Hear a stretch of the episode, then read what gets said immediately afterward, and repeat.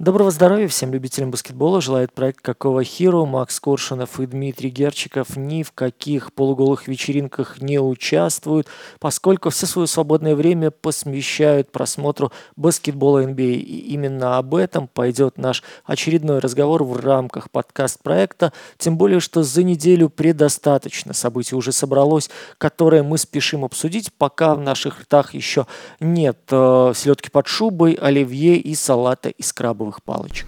Ну и тем более нас на такие вечеринки никто, к сожалению, не зовет. Пока что, по крайней мере, я на это надеюсь.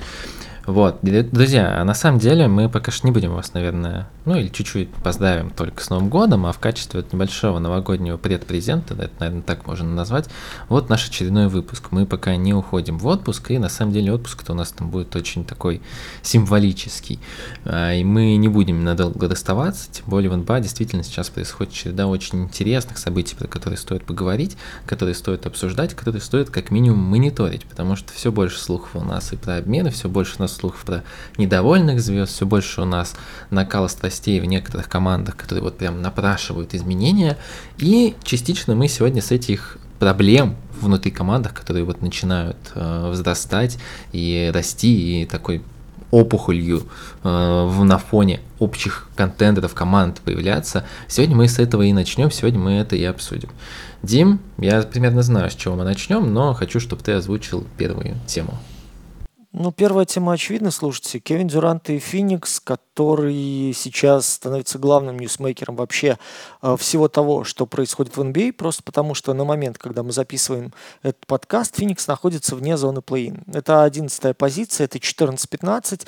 Для справки, Бруклин у нас э, вот шел перед этой ночью четырнадцать пятнадцать и находился внутри зоны плей-ин на востоке. То есть вы понимаете, да, как интересно тасуется колода, как она причудливо видоизменяется. Кевин Дюрант, который бежал из Бруклина для того, чтобы какое-то свое наследие все-таки суметь оставить, построить в Фениксе, сейчас находится в куда менее выгодной позиции, чем команда, в которой глобально нет звезд, чем команда, в которой есть определенное количество пиков и плюс-минус какой-то потенциал и минимальный стиль игры.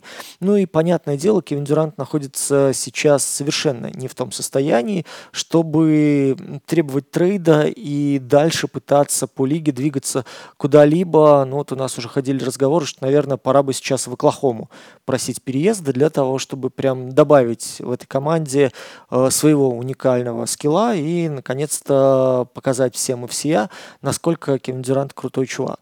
Но на самом деле, если мы с вами посмотрим, история эта довольно печальная. Я имею в виду путешествие Кевина Дюранта. Потому что в две тысячи девятнадцатом году, оставляя Голден Стейт, вы помните, идея была в чем?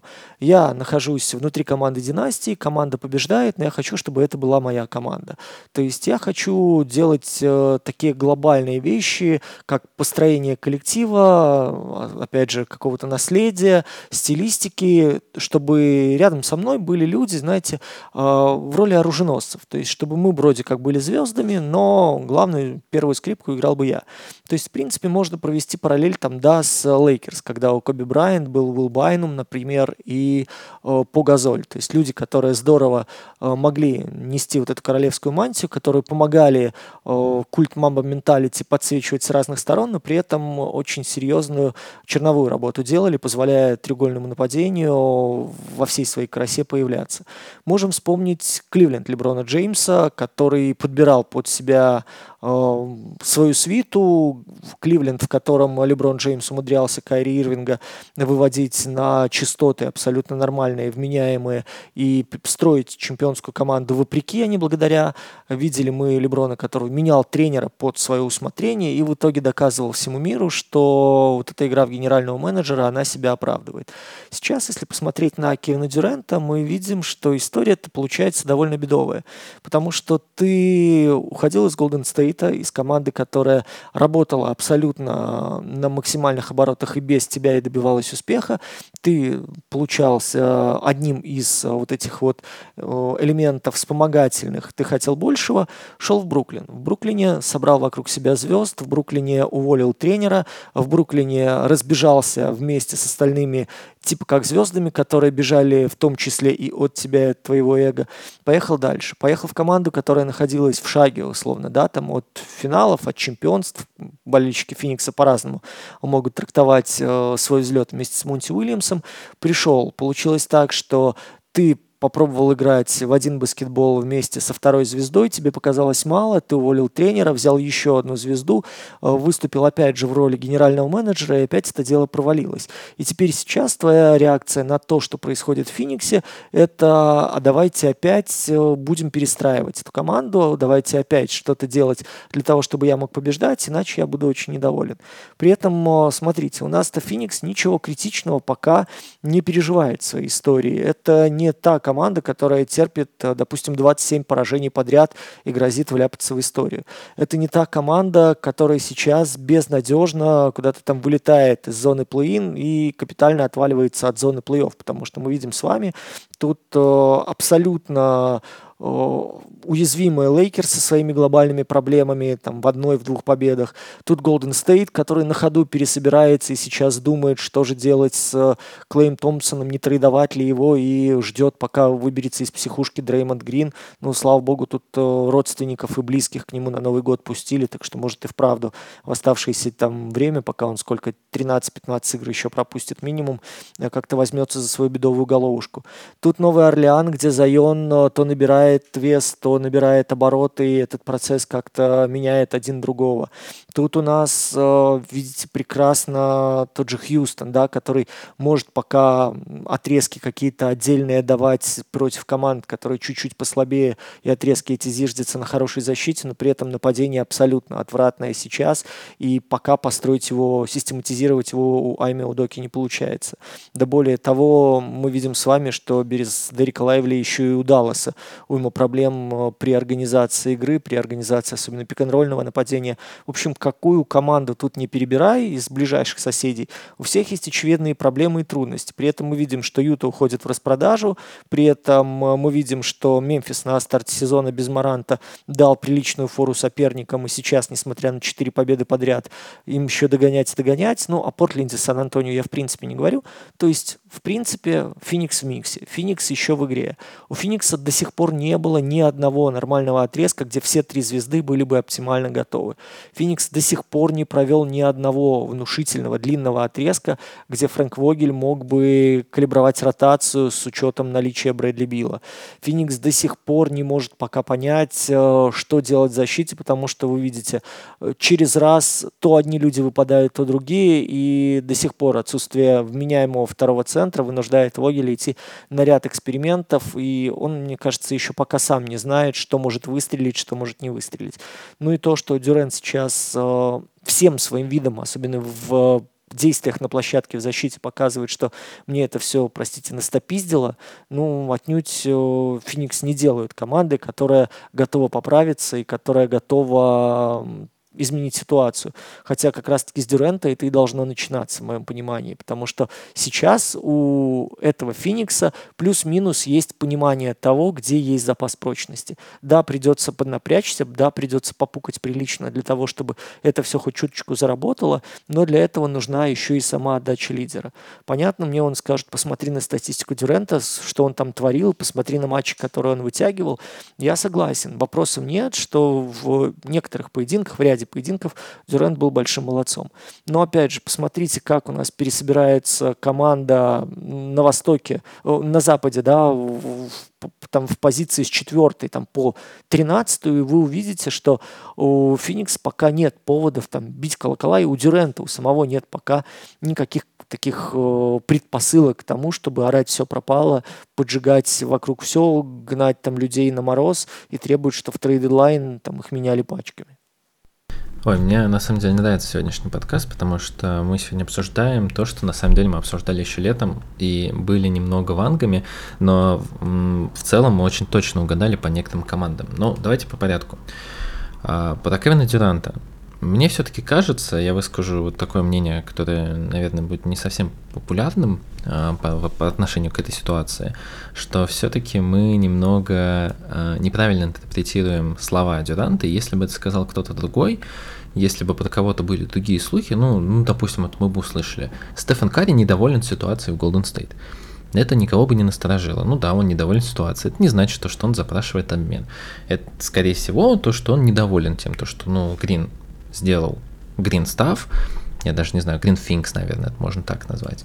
А, Уиггинс ничего не попадает, Куминга не прогрессирует. Мы, никто не думает о том, то, что на самом деле-то Карри собирается уходить из этой команды.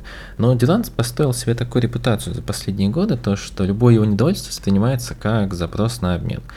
Я, честно говоря, не думаю, что пока что есть какие-то предпосылки к тому, что Кевин Дюрант хочет уйти из команды. Пока что я этого не вижу, но я вижу следующее, то что Дюрант действительно может быть недоволен ситуацией, и если абстрагироваться от того, что это Кевин Дюрант, то это вполне себе звучит даже логично.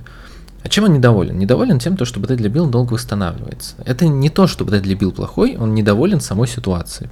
Ну, как я это вижу, как я это могу видеть, если мы будем абстрагироваться от того, что это сказал Кевин Дюрант. И это, правда, плохо, потому что все-таки эта команда покажет свою максимальную свою продуктивность, когда Брэдли Бил будет готов. Но когда Брэдли Бил будет готов, если он, допустим, будет весь сезон в полутравмированном состоянии, это будет не очень хорошо, потому что к плей-оффу вы получите несыгранную тройку звезд, которая не может собой, между собой взаимодействовать. И это уже проблема. То есть сейчас, на самом деле, регулярка должна Фениксом тратиться не на победы, что в целом тоже у Феникса с этим, в, в, этом, в этом сезоне есть небольшие проблемы, можно сказать.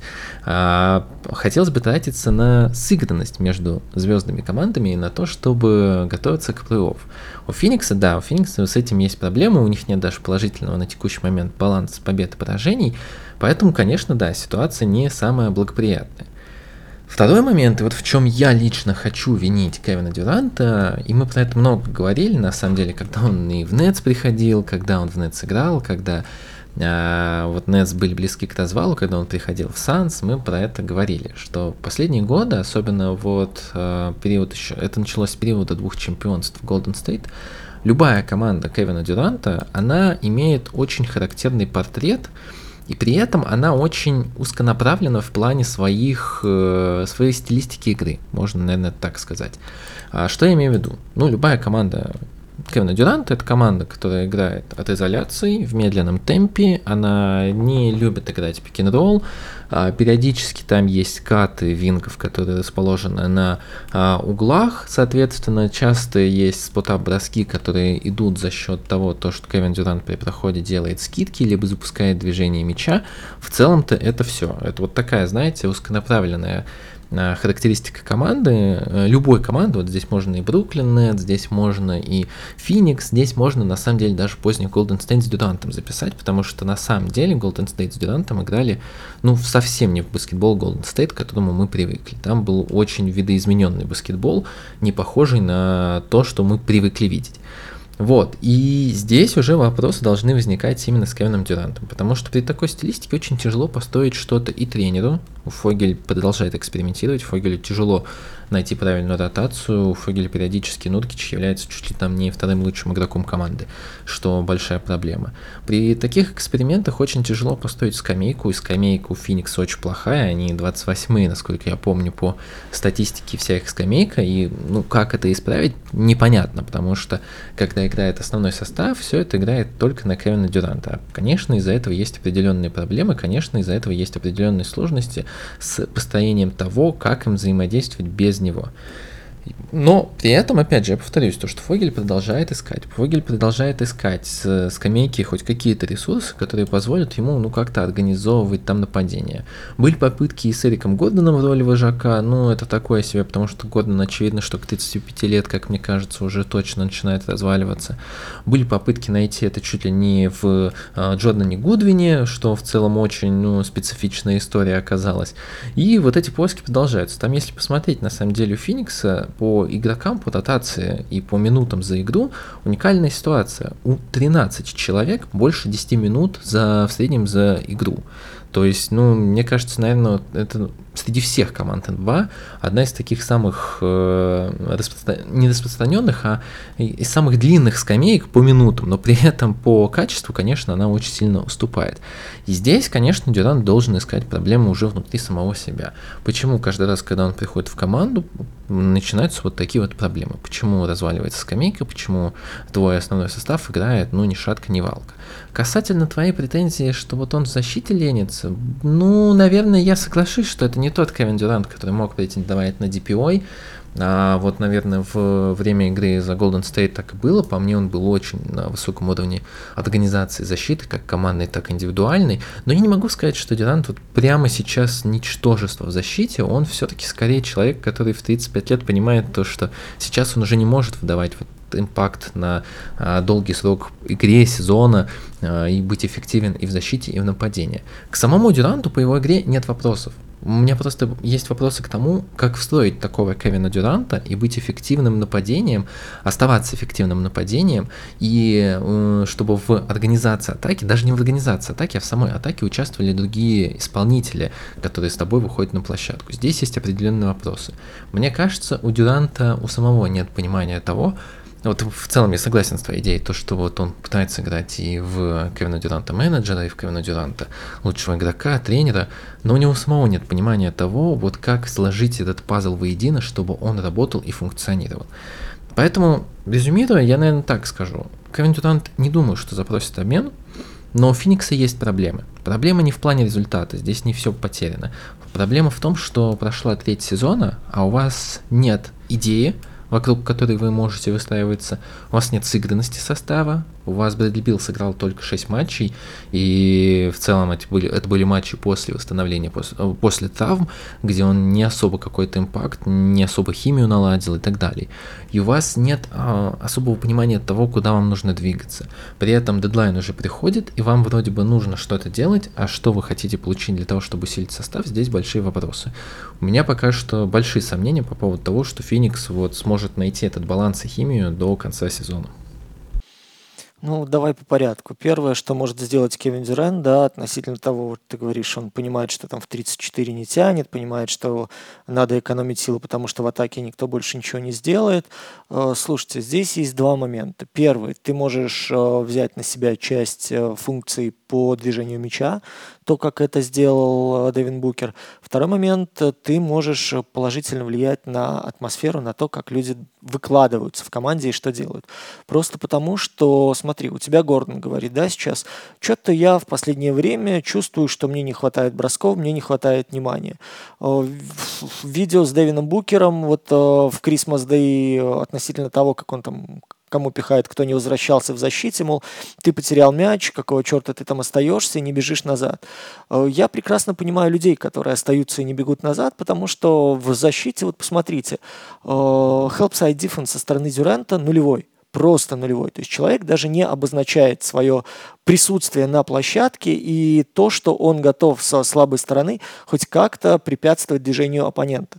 Логично, что когда люди у тебя на площадке, опять же, пытаются умирать в защите или пытаются действовать интенсивно, когда выпадает один такой главный звездный чувак, то у остальных опускаются руки. И логичен вопрос, почему я должен э, вот здесь глотать пыль, когда мой как бы супертоп, овертоп особо-то не загруженный в защите. Его, если вы видите сейчас, там не бросают на главного ключевого исполнителя соперников, главного голеадора. Его стараются не оставлять в площадке, его, наоборот, пытаются внутрь порой засовывать туда ближе к трехсекундной, чтобы народ мог к нему стянуться, мог помочь и так далее. Но человека разматывают просто там условно на первом показе, первом шаге, и он даже не пытается ни сфолить, ни в середину додавить соперника. Он такой, ну окей, типа, я в нападении отыграюсь. Но, опять же, ты часть системы Вогеля, которая работает как раз, когда люди у тебя вкалывают в защите, ты лидер, который должен сейчас показывать пример, то, как э, хотя бы желание, да, хотя бы дисциплина условная должна присутствовать в той или иной игровой модели для того, чтобы, ну, остальные люди немножко не расслаблялись. И третий момент, ты на площадке, вот если у тебя потом Гордон приходит и говорит: бляха-муха, что-то мне не хватает бросков. Ну на, корми, все равно Феникс сейчас, посмотрите, они перебирают людей в нападении, и вот ты правильно сказал, да, там уже почти полтора десятка людей имеет время, ну, как активные ролевики в другой команде. Засовывай ему на каждое владение. Окей, хочешь ты показать, что ты готов попадать? Вот в начале сезона ж было, да? Помните, когда и Дюрен был, и Букер был, что идет сдваивание, они заходят глубже, скидывают на периметр, у Гордона есть возможность получить, две ноги поставить, выбросить со своей левой руки. То есть, ну, там нормальный зазор по времени, нормальный зазор по пространству. Сейчас, понятное дело, сложнее, когда Дюрента встречают в два, в три человека на другой половине, и, по идее, ему нужна помощь в плане движения людей без мяча. Но хотя бы в таком формате говори: окей, Гордон, двигайся, получаешь каждое второе владение, нет вопросов. Я готов вот в формате Дэвина Букера работать, главное, теперь включайтесь без мяча, я вас буду кормить передачами. Выходи на восемь, на девять, на десять передач. Пускай тогда люди, которые вот сейчас условно капризничают и плачут, говорят: ну вот давайте найдем у нас в команде второго сейчас Галиадора, давайте найдем в команде человека, который готов повести вторую пятерку за собой. Предлагаю варианты тому же Вогелю. Слушайте, меня просто жалко Вогеля из-за того, что уже пошли разговоры: давайте его выгоним нахрен, он ничего не может. Он в той же ситуации оказывался в Лейкерс, когда там оставались Леброн и Энтони Дэвис полуполоманные, и в защите приходилось играть там с кем, с этим, с Кармело Энтони, да, с условными там Шредером, Расселом, anyway, да, кого не поставь, вы понимаете, что вы защищаетесь два с половиной на пять человек. И вот сейчас у него примерно та же ситуация. То есть у него есть один вменяемый центр, который плюс-минус может двигаться, все остальное там просто жопный андерсайз. У него есть люди, ветераны, у которых уже не хватает силы, не хватает возможности, легкости в ногах. Ему надо, соответственно, группироваться внутри э, трехочковой дуги, ему надо надеяться на то, что у соперника не будет особо лететь, нужен коллективный подбор, нужен хороший переход.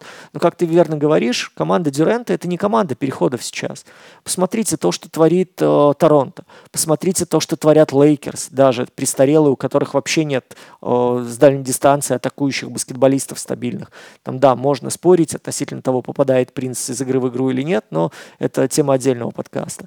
Но люди, которые сейчас атакуют с перехода, люди, которые ищут быстрые атаки, люди, которые ищут возможности э, за счет хорошего движения в начальной фазе, та же Индиана, открывать пространство. К чему мы приходим в итоге? К Фениксу. Э, мы с вами рано или поздно приходим к чему-то похожему то ли на э, Нью-Йорк Никс, то ли на вообще команды, которые э, не могут организовать быстрое наступление, типа Клипперс, да, и поэтому вынуждены в позиции атаковать через своих ключевых и главных игроков. И самое интересное, э, тех же Клипперс сейчас ловят абсолютно на тех же проблемах, что и Феникса. Но Клипперс выезжают на том, что время от времени есть Пол Джордж, был у нас сколько, семнадцать игр, там восемнадцать подряд Кавай, и они здорово смогли подняться. У Феникса не было нормального ни одного отрезка, где Вогель мог бы, во-первых, адекватно прятать Кевина Дюрента, во-вторых, нагнетать темп за счет второй пятерки и наличия Брэдли Била, и, в-третьих, искать варианты на позиции первого номера для того, чтобы разгружать Букера и делать его главным Галиадором и приводить его в концовке в тонус. То есть, ну, в финале игры, чтобы он был в состоянии, во-первых, самому угрожать кольцу, будучи легким на ногах, будучи еще вменяемым. И второй вариант, чтобы был хоть кто-то рядом, кто мог бы еще найти опцию для движения мяча и не утыкать все в вот эту вот э, стоячку и стучание мячом в пол. Знаешь, совсем согласен, но вот по одному моменту можно подискутировать, вот про Фрэнка Вогеля. Я согласен, что Вогель хороший тренер, хороший специалист, он это не раз доказывал, и каждый раз он попадает в не самые приятные для себя ситуации, но для меня все-таки остается вопросом, что если мы говорим о том, что э, окей, тренер, вот, ну не очень подходит тренеру игроки, и вот эти не подходят, и эти не подходят, то возникает вопрос, для каких игроков тогда этот тренер существует? Наверное, только для очень специфичных под себя.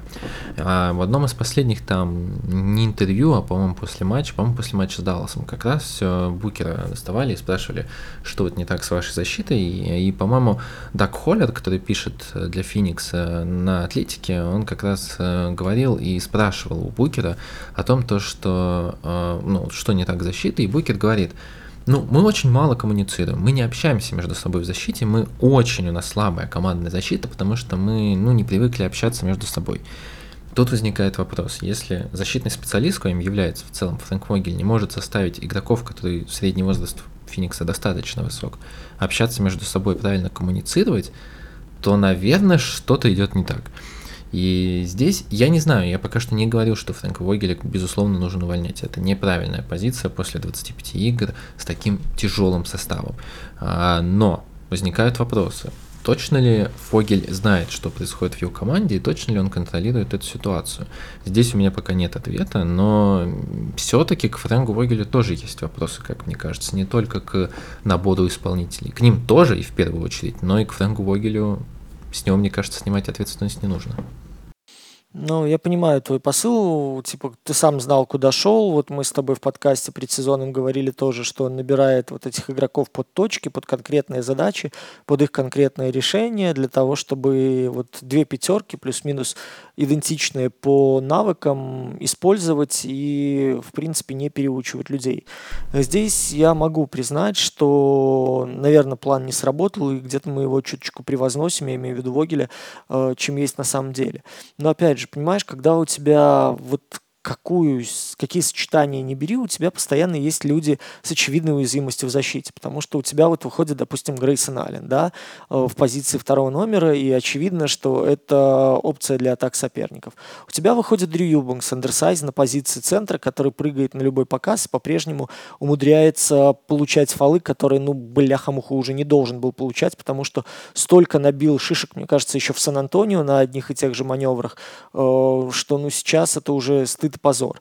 У тебя есть Эрик Гордон, которого надо держать на площадке, который будет бьющим, растягивающим, маленьким, едва ли не, ну, не единственным, да, из ролевых игроков, кто может там что-то с дальней дистанции попасть, но он ногами уже практически нигде не успевает, и ему надо помогать, ему надо страховать, его надо как-то, как что-то, что-то с этим делать. У тебя тут есть тот Чемазимету, который не возвращается в защиту, который в нападении в основном стопорит мяч, но в защите, когда в позиционной располагается, хоть что-то там умудряется перекрывать на позиции между центром трехсекундной зоны и вторыми усами. То есть здесь это вот такой получается Тришкин-кафтан, который ты никак не можешь скроить, и ты никак не можешь найти, опять же, те сочетания, которые которые хоть немножко балансировали бы эту обойму. И в этом формате я, знаешь, наверное, больше на стороне тренера, потому что когда ты видишь уязвимость в пятерке, ты пытаешься ее закрыть. Когда ты пытаешься, ну, так искусственно подтянуть свою структуру защиты, тебе надо, чтобы все люди в таком случае вкладывались на полную катушку. Сейчас этого нет, нет вот, как ты говоришь, понимание коммуникации, это, мне кажется, два варианта. Либо, вот из моей собственной практики расскажу тебе историю, когда ставил тренер систему защиты, которая не работала. И люди просто в команде сами собрались, и во время одной из тренировок остановились, сказали: слушайте, ну мы творим херню. Вот смотри, оно проходит здесь, здесь и здесь. Еще раз прокрутили это взаимодействие. Опять та же фигня. Вот там, условно, человек с самым большим авторитетом в команде говорит: оно не работает, нас вот бьют вот здесь, здесь и здесь. И они заставили тренера как бы пересмотреть свои взгляды на систему обороны, и систему обороны поменяли. Второй момент, который есть в такой ситуации, это люди более, скажем так, авторитетные, опытные, возрастные и влияющие на общую характеристику в раздевалке, проводит разъяснительную работу с остальными баскетболистами.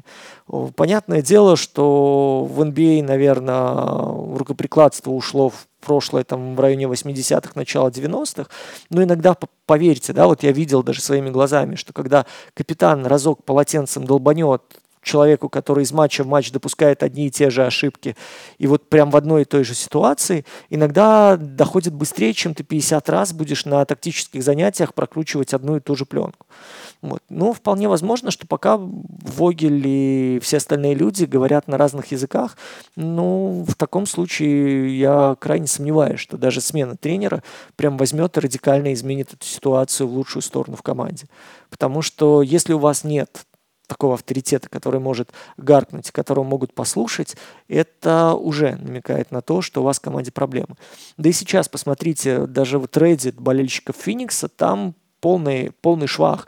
То есть люди, которые готовы были верить до последнего в команду, люди, которые готовы были верить, что все вот эти преобразы... преобразования, все эти преображения команды, пока есть Букер, да, пока вот есть эта идентичность Феникса, и пока Дюрант — это часть команды, которая готовится стать чем-то большим для Феникса, это все проходит в построении, все люди сохраняли веру. Сейчас, ну, там откровенный вообще такой дизморал, и прежде всего по отношению к Дюранту.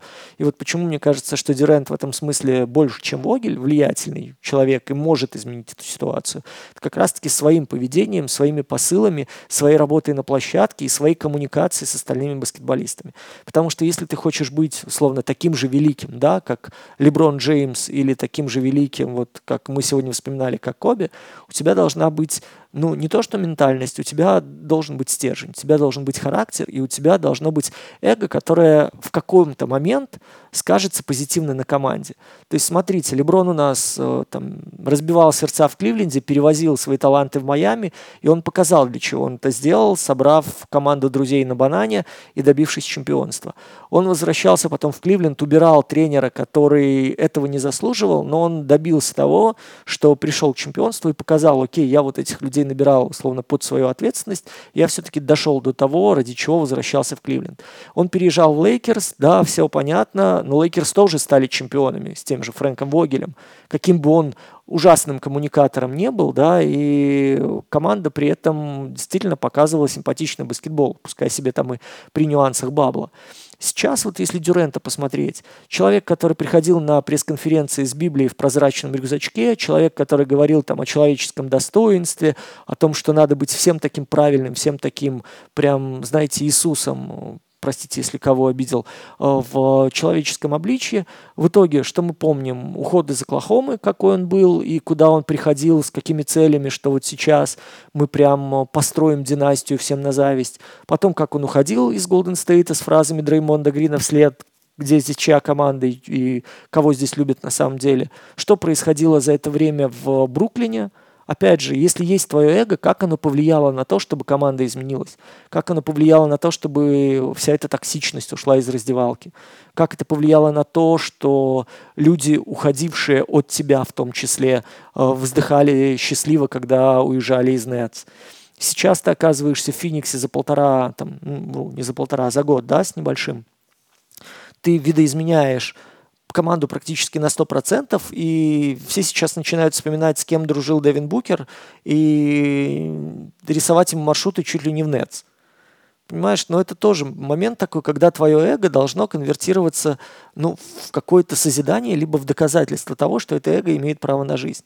То, что Дюрант крутой баскетболист, это, ну, не подлежит сомнению. Но у нас таких крутых баскетболистов по лиге посмотреть предостаточно. Вопрос э, вот этого, ну, не то что величия, а вопрос характера, вопрос подтверждения того, что твой звездный скилловый статус и, условно, уровень суперзвездный, ну, далеко не факт, что найдет подтверждение, когда ты решишь пойти один против мира. Полчаса про Феникс, но вы нам обещали за лайки, за Санс, поэтому очень-очень ждем. А завершая тему Кевина Дюранта и Феникса, я где-то читал тут недавно материал про Илона Маска, где про него его окружение говорило о том, что Илон очень сильно хочет спасти мир, но хочет это сделать только своим способом. И вот это немного подходит под Кевина Дюранта, что он действительно, наверное, очень сильно хочет выиграть чемпионство в роли главной звезды, но хочет это сделать именно так, как он это видит и никак иначе. Поэтому мне очень тяжело представить, что он пойдет на какие-то жертвы в ближайшее время, но посмотрим. Феникс будет генерировать много слухов и к дедлайну, и после дедлайна. Будет команда, я думаю, очень-очень-очень на слуху, а будет ли она на ходу, посмотрим вот в ближайшие пару месяцев. Ну, должен же когда-то состояться еще один матч с большим трио на площадке, надеюсь. А мы поедем дальше, у нас есть еще одна тема, которую мы прогнозировали на самом деле летом, и там очень много я спорил с болельщиками Детройта, и в целом про Пистонс была очень позитивная пресса в межсезонье о том, что эта команда должна сделать прорывной сезон. И вот недавно еще вышло интервью и с Томом Горсом, владельцем Детройта, где у него спрашивали, а вот как вы видели, на что вы рассчитывали перед сезоном, и он там говорил сквозь, ну то, что ну мы всегда хотим там быть конкурентоспособными, плей-ин, в целом, борьба за плей-офф, да, вот где-то там мы себя видели, условно. Вот, но получилось, как получилось. Сейчас э, одна веха, один майлстоун уже пройден, двадцать семь подряд поражений никто никогда в эн би эй в рамках одного сезона не делал. Здесь Детройт занимает первое место. Есть еще, конечно, другие рекорды. Э, например, у Филадельфии, если брать именно э, поражения подряд, не привязываясь к каким-то сезонам, есть серия в двадцать девять, насколько я помню, матчей. Есть э, у, по-моему, какой-то древней команды Чикаго эн эф эл тоже двадцать девять побед подряд, по поражений подряд, прошу прощения. А, поэтому у Детройта есть еще задачи, которые им нужно выполнить, но Пистонс ужасны. Пистонс ужасны во всех этих проявлениях. Поэтому давайте здесь небольшую выставим логическую цепочку а, с тем, как они до этого дошли. А, просто пока что вот запоминаем, здесь не буду никакого сейчас оценоч... оценочного суждения, только факты. А, Детройт увольняет Дуэйна Кейси, потому что Дуэйн Кейси не тренер для две тысячи двадцать третьего года, ну и в целом даже, наверное, для две тысячи семнадцатого не особо он был тренером, честно говоря. Ищут тренера на рынке. Монти Уильямс, френдли коуч, который поругался за сезон с двумя игроками из стартового состава, в целом подходит под френдли коуч для Детройт Пистонс. Они выдают ему пятилетний контракт, причем не совсем. Они сначала его уговаривают, он говорит то, что у него проблемы с семьей были, вы все знаете эту ситуацию Монти Уильямса, что он хочет отдохнуть от баскетбола, он устал я за период работы с Фениксом, ему нужно отдохнуть. Детройт настойчив, настойчив, и они наконец договариваются на рекордный на тот момент контракт. Сейчас э, Грег Попович э, перебил э, своей суммой контракта э, контракт Монти Уильямса, но все равно семьдесят восемь миллионов на пять лет это огромные цифры, если мы говорим о главном тренере эн би эй. Пятилетний сразу контракт, опять же, на длинный срок, э, неустойку мы не знаем, но она, скорее всего, там огромная. М- настолько огромное, что Монти Уильямс до сих пор остается тренером команды. Собственно, Монти Уильямс назначается главным тренером команды, у него в э, ростере нет ни Криса Пола, ни ну, других опытных игроков, которые готовы быть тренером на площадке, и начинаются проблемы. Собственно, проблема начинается с того, что нужно привить стиль этой команды, нужно обучить эту команду молодую, нужно э, сделать так, чтобы эта команда начала выигрывать, все это Монти Уильямс не может сделать. На фоне всего этого происходит э, подписание, не подписание даже, давайте даже сначала не подписание, на фоне всего этого нужно развивать Кейда Каннингема, и наконец-то приходит понимание, что Каннингем в целом это не совсем плеймейкер, это не совсем хороший шутер, но при этом добротный игрок, которому вот чтобы сделать следующий шаг, нужен хороший тренер. А, тут Монти Уильямс, опять же, к сожалению. Есть куча молодых игроков и достаточно на самом деле перспективных, здесь есть и Асар Томпсон, которого вот прям он очень сырой, но в защите он хороший, и в целом там готов, ну не готовый материал, но хорошая заготовка для баскетболиста, чтобы стать вот звездой. Звучит, наверное, хуже, чем на самом деле, а Сад Томпсон на самом деле очень неплохой баскетболист.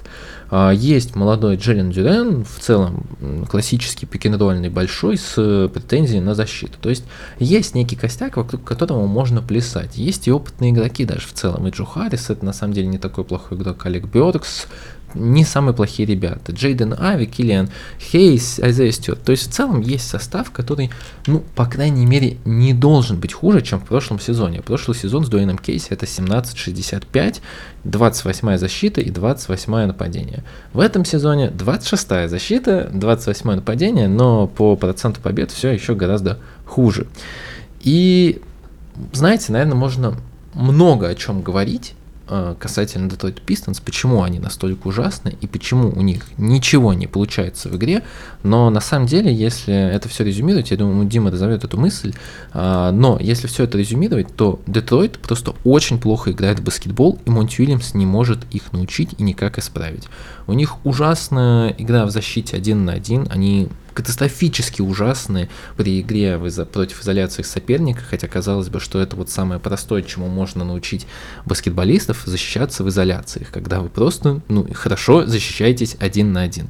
Но они катастрофически ужасны в этом компоненте, они ужасны на пик-н-роллах, защите пик-н-ролла, я имею в виду, там просто, ну, ребята на заслонах отваливаются на несколько метров и абсолютно не понимают, как и где им нужно оказаться, как им нужно обходить заслоны. Это какие-то элементарные моменты, которые мне даже, честно говоря, не хочется перечислять, но если уж вдаваться, почему Детройт настолько ужасен, то стоит говорить об этом. Касательно нападения, ну, здесь на самом деле нет никакой мысли, как мне кажется, все идет от Кейда Каннингема, который, как я и сказал, не является как таковым вот человеком, которым его видели изначально, ну, точнее, он, может быть, и мог в него развиться, но не в Детройт Пистонс. Единственное, что неплохо у Детройт Пистонс работает, это пик-н-ролльное нападение, опять же, за счет того, что есть э, Дюрен, и он моментами очень даже неплох, в целом-то он может там набирать свои очки, когда он здоров, но он на самом деле тоже пропустил половину игры из тридцати, поэтому считать это стабильной, скажем так, опцией нападения тоже, наверное, нельзя. А, все очень плохо у Детройта с бросками, и как из-за дуги, как и в целом с спот-ап позиции, у них последнее катастрофическое место, и чтобы вы понимали, вот Сан-Антонио набирает за один спотап ноль целых девяносто шесть сотых, а Детройт ноль целых девяносто один сотых. Дальше, если мы будем говорить, вообще у нас всего четыре команды, пять команд у нас всего, которые ниже одного очка на спотап бросках. Это вот как раз Сан-Антонио, это как раз Детройт, это Лейкерс и Мемфис по понятным причинам, и Шарлотт Хорнетс. И здесь я, наверное, сейчас уже передам Диме слово, но хочу проговорить еще один момент. Мы как-то год назад, перед прошлым сезоном, говорили о том, что очень важно иметь вот единую идею и не отходить от нее. Важно а, не менять по ходу реализации вашей стратегии а, кардинально ваши планы. Вот Шарлотт Хорнетс в прошлом сезоне это был очень хороший пример. Когда они выбрали Кенни Аткинсона, у них была идея, окей, они уволили Баррега, но давайте двигаться дальше. Хотя увольнение Баррега тоже было достаточно спорное.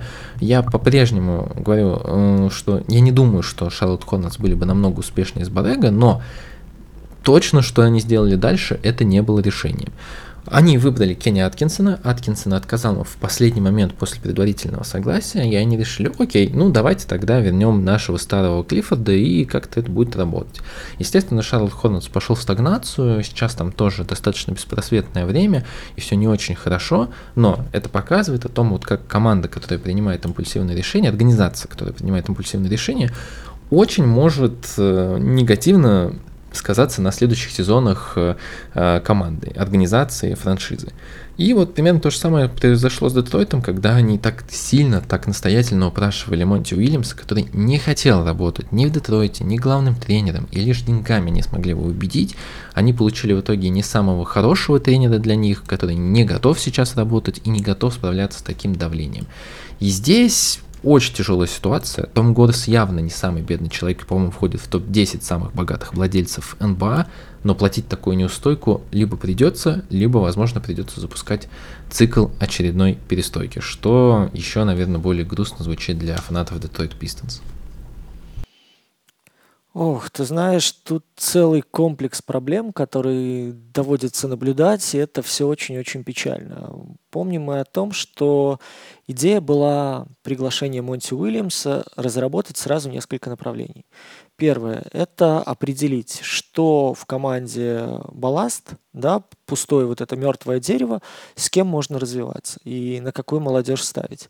Дальше, вот эту условно юную поросль, которая ничего не приносит, надо было дальше двигать, сбрасывать, пытаться вот в здоровом окружении, которое Монти культивирует, учитывая есть еще такой прекрасный Богданович, то есть в здоровом теле воспитывать здоровый дух.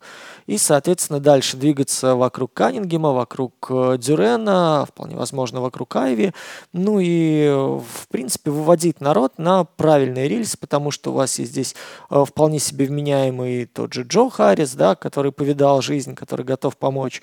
У вас есть... как я уже упоминал, Богданович, у вас есть дальше люди, которых можно при желании будет двигать для того, чтобы освобождать пространство для роста ключевых исполнителей Детройта.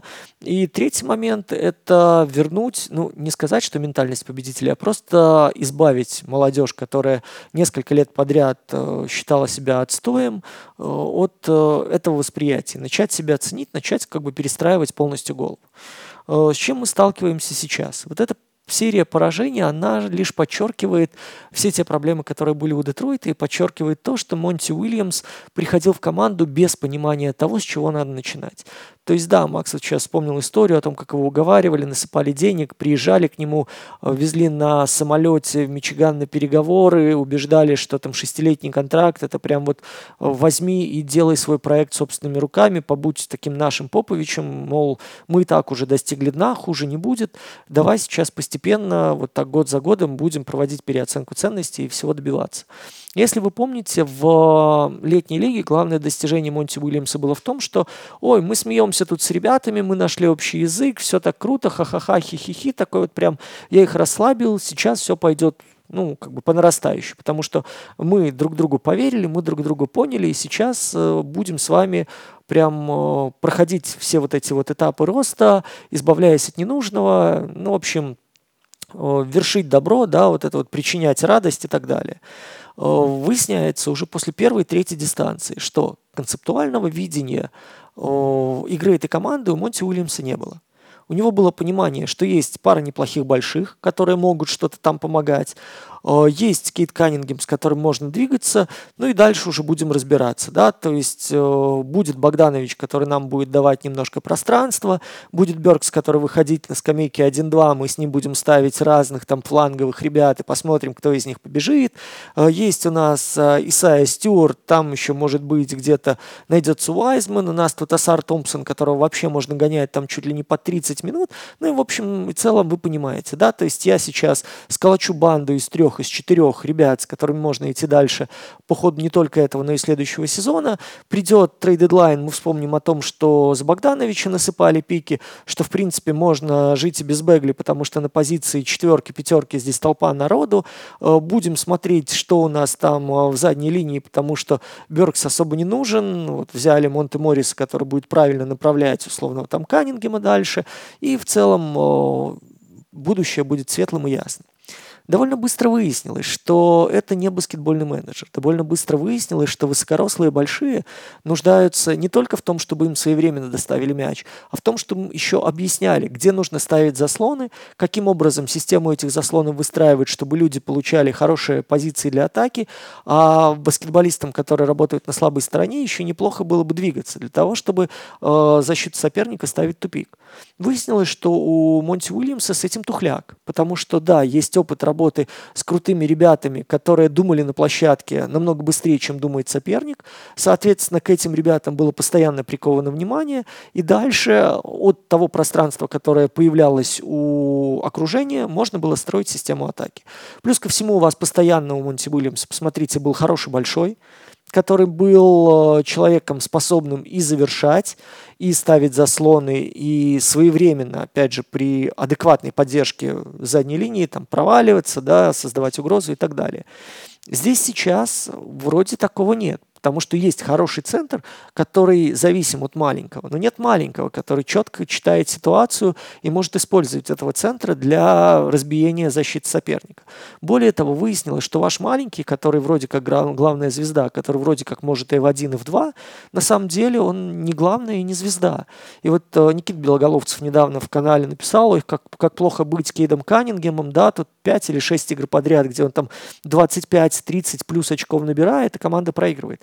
Камон, ребята, давайте посмотрим, что в последних играх делает Детройт в атаке. Детройт в атаке делает все для того, чтобы просто получить победу любой ценой. Они упрощают игру максимально. Это атака либо с быстрого наступления, с быстрого движения, и все абсолютно ищут Богдановича, потому что это по-прежнему единственный человек, который не сцит атаковать сведение и делает это, ну, на совесть, делает это хорошо. Второй момент – это атака после заслона, когда дриблер просит заслон, сразу же рывок вниз, в надежде на то, что подстраховка не успеет или он выбросит раньше мяч до того, как на него вылетит чувак с рукой. И третий момент – это попытка атаки, если это позиционная, опять же, атака, это попытка после первого заслона пойти вниз и посмотреть, сдвинется ли кто-то из, из защитных баскетболистов для того, чтобы сбросить мяч партнеру. И в этой ситуации в защищающейся стороне особо даже двигаться не надо. То есть они просто разбирают игроков и ждут, кто, кто с мячом уткнется в, в этого игрока соперников. Но мы видели попытки индивидуальные Кейда Каннингема атаковать. Посмотрите концовку матча против Бруклина накануне, да? Атака сведения с зашагивания на штраф, атака с игроком на спине, атака «я сбросил хоть кого-то заслон, я сразу пульну, потому что потом не будет времени». Я не смотрю по сторонам, я иду вниз, потому что у меня мяч, и кто мне что скажет, ну потому что да, у меня вот что-то получалось. Система нападения настолько упрощается, там переводы вниз, посмотрите, люди, да, которые не попадают из-под кольца, просто потому что большому не, он еще не успел получить позицию внизу, к нему уже лечи, летит мяч, надо обработать, развернуться, понять, где соперник, понять, как его стряхнуть и засунуть мяч в корзину. Ну, этот объем работы у Энтони Дэвиса в голове проворачивается, у Дамантаса Сабониса проворачивается. Слушайте, у Элла Хорфорда проворачивается, поэтому он не стоит внизу, он выходит дальше на дугу, он вытягивает за собой игрока. Если соперник спит, он спокойно поражает издали. Но тут уйма вариантов, которым, слушайте, даже Аарон Гордон, да, в этом смысле, какой он объем черновой работы сейчас для Денвера делает, но при этом тоже готов отвалиться наверх, увести за собой игрока для того, чтобы дальше было немножко попроще. И тому же Йокичу сейчас, который э, испытывает ну, определенные проблемы с э, атаками под кольцом. Если вы обратили внимание, у него сейчас как раз-таки трушутинг э, внутри, по-моему, два с половиной метра до кольца или около того дистанция. По сравнению с прошлым сезоном упал на десять процентов реализации. Ну, это отдельный разговор, наверное, о Денвере. Здесь разговор о Пистонс. Пистонс сейчас просто в коматозе, потому что вопрос атаки не решен от слова совсем. Все ждали, что Богданович придет и пойдет игра, но выясняется, что, окей, добавился один снайпер, больше вариантов особо нет. Есть по-прежнему проблемы с коммуникацией у главного тренера со своими игроками. То есть я не вспоминаю там уже условного этого бедного Уайзмана, которому Макс когда-то прочил карьеру, там, чуть ли не Тима Данкона. Ой, вот пос... тут, подожди, вот тут я, я не могу не встрять. Я с лета говорю то, что Уайзман — это прям труп и мертвый персонаж. Вот, да, я так говорил, и Уайзман был очень перспективный. Я от этих слов не отказываюсь. Но если в человека вот в Далбеле так долго времени хоть какие-то идеи, там не осталось ничего, то я здесь буду вот согласен с мнением и Сэма Весини, и других людей, и из того сам, что видел, Джеймс Вайсман абсолютно тупейший бигмен сейчас в лиге, и очень, ну, не, непонятно, почему его держат до сих пор. Я думаю, он в скором времени вылетит из лиги полностью, но сейчас это вот прям пропащий персонаж, мне очень тяжело представить, почему он тратит на него время.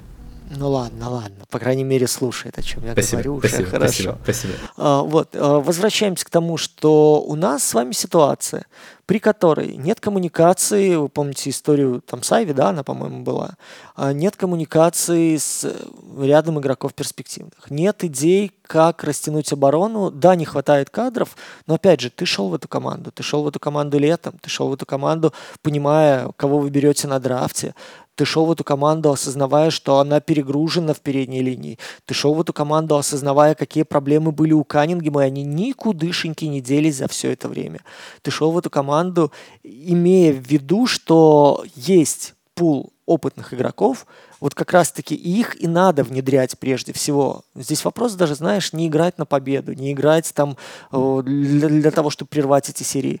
Вопрос поставить стилистику, в которой у тебя молодые игроки будут максимально комфортно себя ощущать. Пока кроме Асара Томпсона от прихода Монти Уильямса вообще никто не выиграл, потому что, ну, Асар, опять же, в силу своего трудолюбия, в силу того, как хорошо он соображает, в силу того, как хорошо он схватывает на лету те ситуации, где он ошибается, как их корректировать, вот это сейчас его вывозит. Второе светлое пятно, наверное, Джейлен Дюрен. Но это вот единственное, что можно рассмотреть, и то там с целым рядом оговорок. Но Вот посмотрите, да, мы видим проблемы, с которыми сталкивался Шарлотт, ты приводил их сейчас в пример, они стилистически сейчас продолжают движение в том направлении, в которое вот Клиффорд верит, и они, по крайней мере, своего первогодку развивают. Они имеют сейчас целый ряд игроков на выданье, которые могут, которых можно шопить, и это ряд что молодых, что возрастных игроков. Они спокойно могут дальше искать варианты на рынке, там, усилить, не усилить состав. Это уже второй вопрос. По крайней мере, есть понимание, кого сохранять, вокруг кого строиться, и что команде принесет вот отказ там, от условного Гордона Хейварда. Да? Они понимают, что сейчас ценность того же Розира как минимум не упала, его можно тоже двигать дальше, и можно, соответственно, уже какие-то создавать э, пакеты для того, чтобы организовывать трейд. Сейчас в этой команде под названием Детройт Пистонс, ну скажите мне, кого вы запакуете так, чтобы это продать выгодно? Скажите мне, кто в этой команде сейчас э, ну, отражает какую-то игровую стилистику? Вот уровень защиты, который Детройт показал, но вот посмотрите две игры подряд с Бруклином. У Бруклина нет сильного нападения. У Бруклина нет разнообразного нападения. У Бруклина нет звездного нападения. Более того, без Бена Симмонса, вот знаете, когда Симмонс был, это прям шуточка, я готовил для подкаста внутреннего нашего, для всех слушателей платников, что я восхищаюсь э, плеймейкером Беном Симмонсом. Человек, который переводит мяч через центральную линию и сразу от него избавляется. Ну вот это вот прям, вот, вот он переходит и сразу отдает. Для него проще поставить заслон, ему проще пойти вниз на фланг, помочь партнеру выбраться из-под еще одного заслона, только бы не инициировать какое-то взаимодействие и, не дай бог, если не пройдет первый сет, атаковать кольцо самому. Вот. Но без Бена Симмонса, без э, звездного игрока в э, передней линии, без пасующего центрового, с ограниченным набором, ну, скажем так, системы, да, вот, как сказать, с ограниченным набором комбинаций, давайте так скажем. То есть это был второй Детройт на самом деле. И вот этот Бруклин вытягивает с минус четырнадцати игру, еще и контролирует концовку. Этот Бруклин, который переключает скорости без особых проблем, ротируя игроков, в том числе со скамейки. Что из этого может применить Детройт? Видит ли вообще Монти Уильямс в этом, в этом составе какие-то механизмы для переключения скоростей? Но опять же, если ты играешь с большими и у тебя overloaded передняя линия, почему не брать пример с э, того же Кливленда? Да, у тебя нет сейчас высокорослого большого, который может атаковать с дальней дистанции. Но вот это очевидное тогда решение. Окей, играй в две башни, играй, пробуй, э, искать людей, которые будут через большого взаимодействовать и получать хотя бы короткие передачи, короткие скидки, э, постоянно играть, э, в, если ты идешь, да, вот после первого заслона атака, выставляй двух больших как можно выше. Выставляй двух больших, которые будут помогать маленьким хотя бы освобождать пространство и пулять. Глядишь, у кого-то процент подрастет. Глядишь, хоть кого-то ты потом сможешь тоже спихнуть. Ну, тут, знаешь, с одной стороны, ты учишь жизни тренера, который команду выводил в финал. С другой стороны, ты смотришь на то, во что играет Детройт, и думаешь, ёпрст. Если у вас Алек Беркс кажется человеком, который может оживить нападение, ну, в вашей команде капсда. Ну, по-другому в эн би эй, наверное, сейчас оценивать такой коллектив очень-очень сложно. И что самое страшное, вот у Монти, у самого нет идей, да, вот нет даже намека или посыла, или прямой речи относительно того, куда эта команда изменится. Вынужден Горс выходить и говорить: окей, ребята, мы понимаем, что есть проблемы в штабе, как раз в организации атаки. Вы слышали, да, читали это интервью, что мы не будем менять ни, ни Монти, ни его ближайших ассистентов. Мы добавим пару человек в штаб. То есть очевидно, что, э, ну, на мой взгляд, первая идея – это то, что как минимум правки в нападении, ну, максимально очевидные будут несены. И люди, координаторы атаки, mm-hmm. э, будут сейчас либо растягивать время больших и вообще просеивать больших для того, чтобы не было толпы слонов в трехсекундной зоне, либо действительно вот это будет идея с э, обилием скрининга. Второй момент. Они говорят: окей, мы понимаем, мы будем искать новых ролевых игроков. Мы видим, что сейчас идея, если нам не хватает, вот как все говорят, что окей, давайте добавим еще пару снайперов, будет растягиваться пространство. Но вот они будут искать варианты сейчас подхватывать ролевых игроков. Хотя в моем понимании нужно сейчас определяться. Мы либо остаемся с классической передней линией и думаем, как взаимодействовать тогда через пик-н-ролл. Нужен тогда пик-н-ролльный плеймейкер. Нужен, нужно придумывать роль Кейду, при этом. Ну, то есть мне сложно его видеть, там, знаете, в позиции два в роли слэшера в такой ситуации, там, да, который рвется через заслоны. Либо же это, наоборот, будет идея, мы набираем три энд ди, и дальше вот условно видим в том же Дюрене такого своего Майлза Тернера, и потом будем стабильно проверять разные направления движения. Либо мы будем превращаться вот в такую полуформацию между Сакраменто и Индианой, либо же мы будем превращаться в нечто подобное на Кливленд и, в принципе, вот на такую тяжеловесную штуку, как Нью-Йорк. Ну, тогда, по крайней мере, будет понятно, что у Кливленда появится, о, простите, у Детройта появится своя какая-то философия, своя линия движения. Но это капсда, что главный вообще чувак, владелец, об этом начинает говорить, а не главный тренер, который приходит в межсезонье с колоссальным контрактом. Как раз-таки, мне кажется, необходимо было приходить с пониманием того, что ты собираешься в этой команде строить. У Детройта грядут изменения, как ты в целом и сказал, точнее, как Том Горс сказал, и действительно эти изменения должны быть в первую очередь пока что связаны с тренерским штабом, а дальше посмотрим. Очевидно, что если бы была возможность легко уволить Монти Уильямса, этот вариант бы уже бы курсировал очень давно, но сейчас такого варианта нет. А увольнение Монти Уильямса очень-очень много стоит денег. Хотя я уверен, что если ситуация продолжится развиваться в таком же ключе, то Горсу ничего не останется. Вы уже видели эти чанты во время домашних матчей Пистонс о том, что пора продавать команду. Не уверен, что это решает ситуацию, честно говоря, но такие чанты и такое недовольство внутри э, баскетбольного ком- фан-комьюнити Детройт Пистонс уже присутствует. Как Мы... сказал бы Айма Удока, достаточно одной женщины в офисе твоего клуба, и увольнение Ой, да. может обойтись в считанные центы. Ну, да, есть такой э, способ увольнения, если уж очень-очень-очень-очень нужен. Ну, либо Том Горс, возможно, попросит э, кого-нибудь из офиса соблазнить Монти Уильямса. А... Такая черноватая шутка, конечно, ну, да, да, учитывая всю жизнь Монти Уильямса, но э, вы понимаете, друзья, в ситуации, в которой оказался Детройт, просто и врагу не пожелаешь. Люди, которые капитально, ну, про, про, как бы так помягче сказать, протратили момент с увольнением Дуэйна Кейси, люди, которые, в принципе, потратили несколько лет жизни своих баскетболистов впустую, сейчас вышли на такое плато с набором интересных баскетболистов и с хорошим рынком по привлечению тренера, который был летом, в итоге остаться, и опять же, это вы вспомните, они там много анализировали, много перебирали, и в итоге пришли к выводу, что вот лучше Монти нет никого.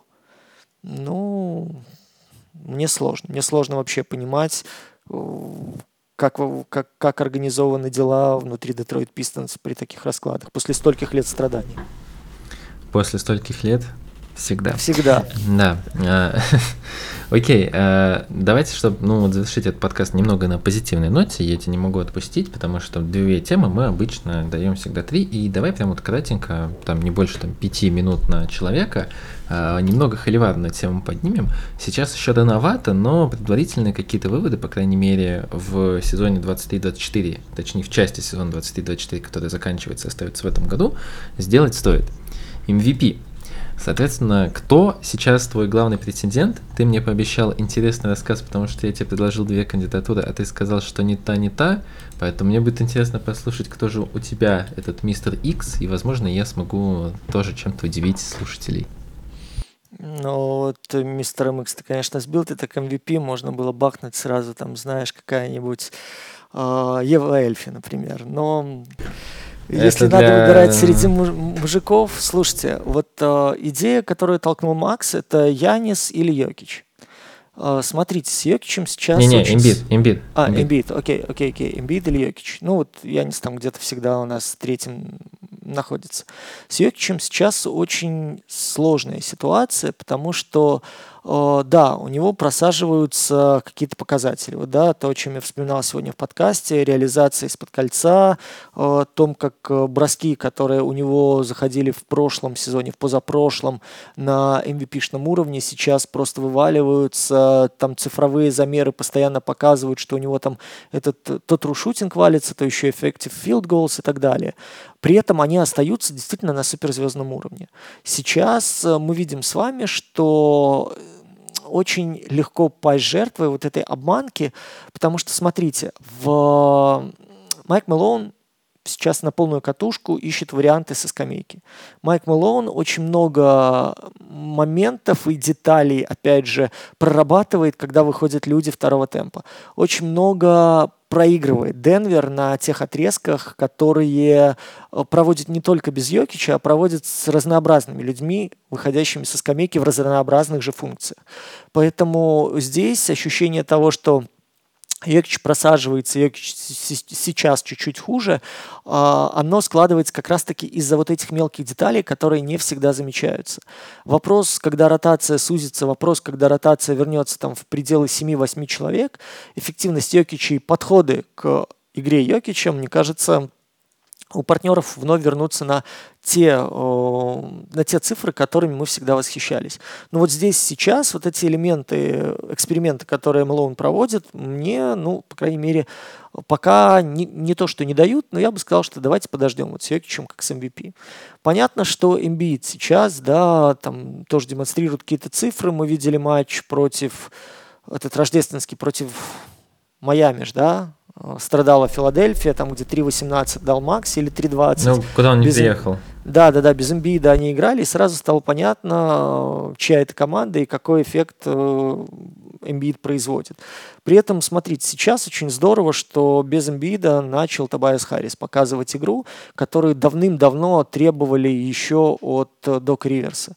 И отсутствие Эмбиида там в ряде моментов или его уход в тень показывает нам, что у Тобайаса есть огромный задел еще для того, чтобы эту Филадельфию делать лучше. Особенно, когда поправится еще и Батюм, дающий фланговые защиты. В общем, в Филадельфии все должно быть не, ну, неплохо, как минимум. Но то, что как на эту команду влияет Эмбид, и то, насколько без нее она превращается порой в пустоголовую команду, и Тайрис Макси, который увеличивает скорость, который бросает, который там держит неплохие проценты. Мы говорили еще в начале сезона, что такие проценты ты весь сезон, ну, точно не продержишь. Это все начинает сказываться и в обратку, потому что нет сейчас игрока, который готов был бы тормознуть без Йокича, э, без Эмбиида. Нет игрока, который мог бы стабилизировать позиционное нападение. Нет игрока, который стал бы альтернативой э, для Макси или вместе с Макси для э, успокоения, для большего баланса в игре Филадельфии. И мне кажется, Нерса сейчас это тоже очень серьезно бьет по нервам. Он хотел бы найти вторую пятерку а-ля торонтовскую, где каждый мог меняться с каждым и что-то вывозить за счет защиты. Но пока в этой пятерке то и дело находятся люди, которые лажают, и лажают настолько капитально, что ну, это, это очень серьезно бьет по Филадельфии. Вот. Так что да, вроде как самый очевидный кандидат э, это Эмбиид, но я не могу сказать, не сказать о двух людях. Да? Первый это Лука, который играет сейчас просто в феноменальный баскетбол относительно того, насколько уязвима его команда, относительно того, насколько ему приходится инициировать много атак, относительно того, насколько он при этом сейчас старается и поддерживать команду. И мы говорили в одном из предыдущих подкастов несколько недель назад о том, что и э, уровень его заигрывания стал меньше, и уровень его э, взаимодействия с партнером, да, продолжение продвижения мяча э, стал э, намного выше. И опять же, я отмечу Лайвли. Вот когда он есть на площадке, это очень серьезно развязывает руки Луки, и идея первой атаки пик-н-ролльной, она возрастает сто крат. Это очень серьезно угрожает защите соперника и вынуждает в целом ряде моментов следить не столько и не только за Лукой, но и за движением большого. Этого у Далласа долгое время не было, и вот сейчас это начинает проявляться на том уровне, который э, Дончича может вывести в эм ви пи. И второй человек, которым я не перестаю восхищаться начала сезона, вот, треть сезона, несмотря на семнадцать двенадцать, это Джейлен Брансон. Джейлен Брансон, который сейчас полностью Нью-Йорк, у которого то и дело опускаются крылья, и народ с дуги вообще не попадает. То и дело играют они, ну, господи, мой замечательный коллега, товарищ по команде Дима Скапинцев из Киевбаскета на медне дебютировал в Нью-Йорк Никс и вышел в Рождество на площадку, пускай на минуту, но тем не менее, Димку я поздравляю, за него очень-очень рад, но сам факт того, что без Робинсона сейчас, потеряв, несмотря на то, что Хартенштайн великолепно работает на чужих счетах, постоянно там дает подборы, постоянно очень самоотверженно лупится в защите, но э, без Робинсона Нью-Йорк очень потерял в работе в трехсекундной зоне. Без Робинсона, вы видите, периодически вылетает кто-то из маленьких, то там Барретт, то Куикли. Постоянно синусоида у них попадание с дальней дистанции, и приходится Стибадо передергивать этих маленьких в надежде на то, что хоть кто-то начнет держать марку. Да, сейчас появился Девинченцо, который помогает и помогает здорово, но тот объем, который делает Брансон, тот объем и бросковый, тот объем и засовывание передач, удобных Рэндаллу, тот, э, тот объем ударов, который он на себя принимает в плане защиты, в плане э, подставы, да, вот когда, как это по-русски правильно сказать, charges, э, ну, провоцирует ну, на себе фолы на... Да, да, провоцирует на себе фолы в нападении. В общем, то, что сейчас он делает на этом отрезке, это, ну, просто колоссальная работа, учитывая его статистику, учитывая количество потерь, которые он допускает, а точнее, которые он не допускает, учитывая то, что э, Брансон у нас э, человек, который все двадцать девять игр провел, учитывая то, что у него средний наигрыш под тридцать шесть минут, ну, для меня это просто, просто удивительное преображение команды однотипной, э, тупорылой от во многих смыслах, особенно в атакующих, команды, которая бьется головой там о стену и будет бить, пока, знаешь, или голова не расколется, или стена не разлетится. Но от Брансон на этом фоне выглядит, ну, действительно фея Динь-Динь, которая летает, умудряется там везде творить маленькие чудеса, несмотря на свой миниатюрный рост, делать большие дела. Поэтому я понимаю, что это звучит немножко абсурдно, да, учитывая, где находится Нью-Йорк, учитывая, где находится Даллас. Мне сейчас опять напихают полную панамку огурцов за Шейгилджеса Александра, мне придут напихают за Яниса, о котором я не сказал ни слова, ну, наверное, ты скажешь. Фанаты Бостона скажут, вы вообще придурки, посмотрите на таблицу, там двадцать три шесть сейчас только у одной команды. Вот. Люди про Энтони Эдвардса, естественно, вспомнят. Но, опять же, я смотрю на то окружение, которое есть, на те возможности, которые есть у команды, на, те, на тех ролевых игроков, которые окружают эту звезду, и на тех тренеров, которые стоят на капитанском мостике. Ну, для меня пока вот э, Лука и, Лука и Брансон — это те люди, на которых я бы прежде всего обращал внимание. Ох, ну нормально. Не, ну за Шай-то тебе я, если честно, кидаю чего, что далеко ходить. Но на самом деле... Да, давайте я скажу свою сакраментальную фразу. Я назову двадцать игроков в эн би эй, которые в моем рейтинге находятся выше Шай-Гилджеса Александра на данный момент. Слушай, ну на самом деле я постараюсь быть краток, но не совсем. Я скажу так. Для меня пока что вот позиция номер один, она немного все равно э, залочена Йокичем. Я согласен со всеми твоими аргументами, но вот пока что я его все равно ставлю, хотя с небольшим там знаком вопросов. Эту мысль я пока не буду развивать, просто с тем уровнем, ну ты сам про это сказал, то, что Денвер Наггетсы ищет э, варианты какие-то, которые... Они понимают, что, что они достаточно спокойно выйдут с преимуществом домашней площадки, там в топ три, если ничего не, не случится. Они ищут какие-то доп-варианты, э, и при этом они играют на таком расслабоне, и Йокич все равно настолько хорош, что, блин, ну это очень круто. А дальше... Ну, мне очень тяжело, на самом деле, всегда давать награды, потому что вот что такое Most Valuable Player? Наиболее ценный игрок. Ну, е- окей, если исходить прямо из прямого названия, то чего здесь думать? Это, Йо- э- это Дончич. Это человек, которого ты выкидываешь из команды, и ничего в Далласе не будет работать. Это вот самый ценный игрок для команды. Я с этим даже спорить не буду. У него там, да, у него стал меньше usage rate, но при этом он все равно настолько зашкаливающий, что в целом э- там он все равно игрок, вокруг которого все строится. Это вот самый ценный игрок для команды. Но я всегда исходил немного из другого. Мне нравится думать то, что лучший игрок команды и главная звезда команды, она может не только влиять на игру с мячом в руках, но также может быть очень неплохо интегрирована в систему команды и не быть самой системой, чтобы команда не зависела только от одного игрока. И здесь, опять же, я ну, снимаю шляпу перед Шейкой Гилджесом Александром. Я не говорю, что он сейчас для меня а, точно претендент на эм ви пи, но если Оклахома вот останется в топ три, очень высока вероятность, то, что я буду лоббировать его в, как минимум в топ три, топ пять точно лучших игроков сезона, потому что э, тот уровень, как бы вот это лучше объяснить, тот уровень э, использование коэффициента рейтинга, который у него не самый высокий, при этом его импакт на команду, когда он по сути не является главным действующим лицом, но при этом является главным лучшим игроком команды, готовым брать мяч в конце игры, при этом он не является самой системой, и убирая Шея Гилджеса Александра, ты все равно получаешь боеспособный юнит. Это мне очень импонирует в нем, то что он не узурпирует все э, под себя. Это вот то, о чем мы говорили с Кевином Дюрантом, это то, чем являлся Джеймс Харден в свое пиковое состояние, когда он играл в э, Хьюстон Рокетс. Это то, что мне нравится в Гилджесе Александре, то, что команда, э, она самостоятельно и с ним, и без него, он делает эту команду, безусловно, лучше. Возможно, это не совсем подходит под критерии эм ви пи, но для меня Гилджес Александр — это вот, безусловно, игрок, который является лучшим игроком одной из самых сильных команд регулярки, по крайней мере, на текущий момент, и это большое уважение. И дальше я назову очень очевидного игрока, как по мне. И уж точно я не думал, что когда-нибудь назову этого игрока. Он у меня где-то, знаете, вот в топ шесть точно. Я просто хочу, чтобы вы обратили на него внимание. Но на самом деле в прошлом подкасте я очень долго про него говорил, поэтому сильно не буду углубляться. Это Руди Гобер.